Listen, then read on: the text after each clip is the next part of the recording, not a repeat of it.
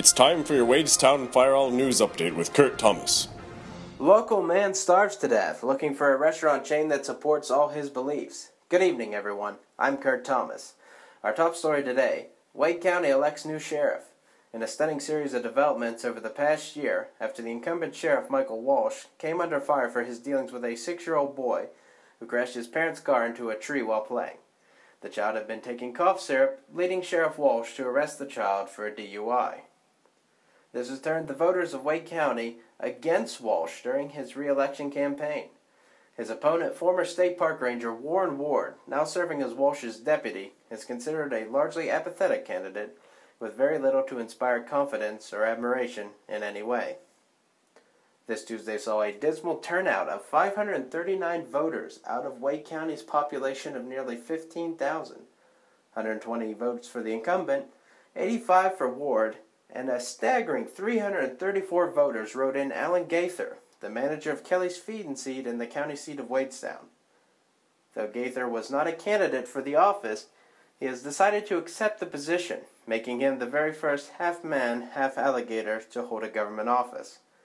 In response to his grassroots election, Sheriff Gaither had this to say.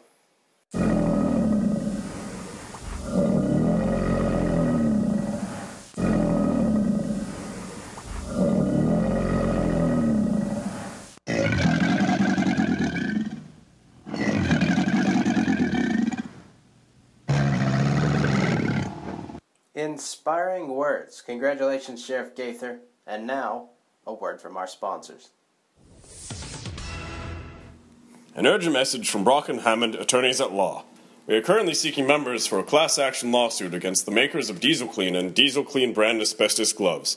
If you or a loved one have contracted a life threatening illness due to using Diesel Clean products, we need to hear from you. Call 1 800 LAWS. That's Brock and Hammond, attorneys at law, waiting to hear from you. Now for sports, we go over to the Wadestown Technical Institute of Technology for the 85th Annual Typewriting Championship. 85 years of typewriting from Wade County's only post secondary educational institution and the only sport they have ever been competitive in. The assignment this year was the Magna Carta, and as we go into the 15th hour of competition here at WTIT, we're seeing no sign of wear in the competitors whatsoever. Janet Millhouse on the Smith Corona Skyriter is the clear lead, but Derek Johnson on the 1940s Royal Portable is closing in. Let's go to Todd Steele who is on the floor at this exciting occasion. Todd, what's the atmosphere looking like out there today? Kurt, the excitement is thick in the air here. Spectators and participants alike are calling this the greatest waste of a Saturday in years. If it weren't for the promise of a free ride from their prospective schools, then I don't think we would see the kind of dedication that's happening here. Todd, tell us what you can about Millhouse. She's becoming something of a local celebrity since her walkaway victory last year when she finished the New Testament in just under 46 hours after losing her J and F keys in the second book of Peter. Right, Kurt. What we have here is an incredible competitor, a dog to determination, and agile fingers. This will be her last year of competition as she graduates with her degree in dental hygiene this year. All I can say is that I hope she's gentler with molars than she's with those keys.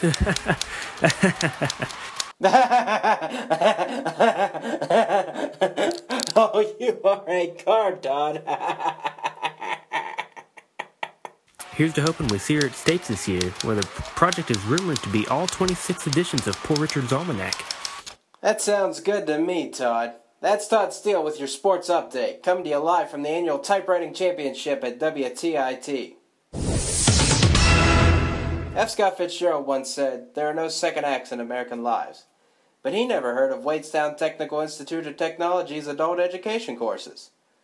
For 85 years, WTIT has been retraining convenience store workers and hotel maids to be secretaries and file clerks. I wanted to go to Yale, but I only scored a 400 on the SAT, which is equivalent in intelligence to a garden spade.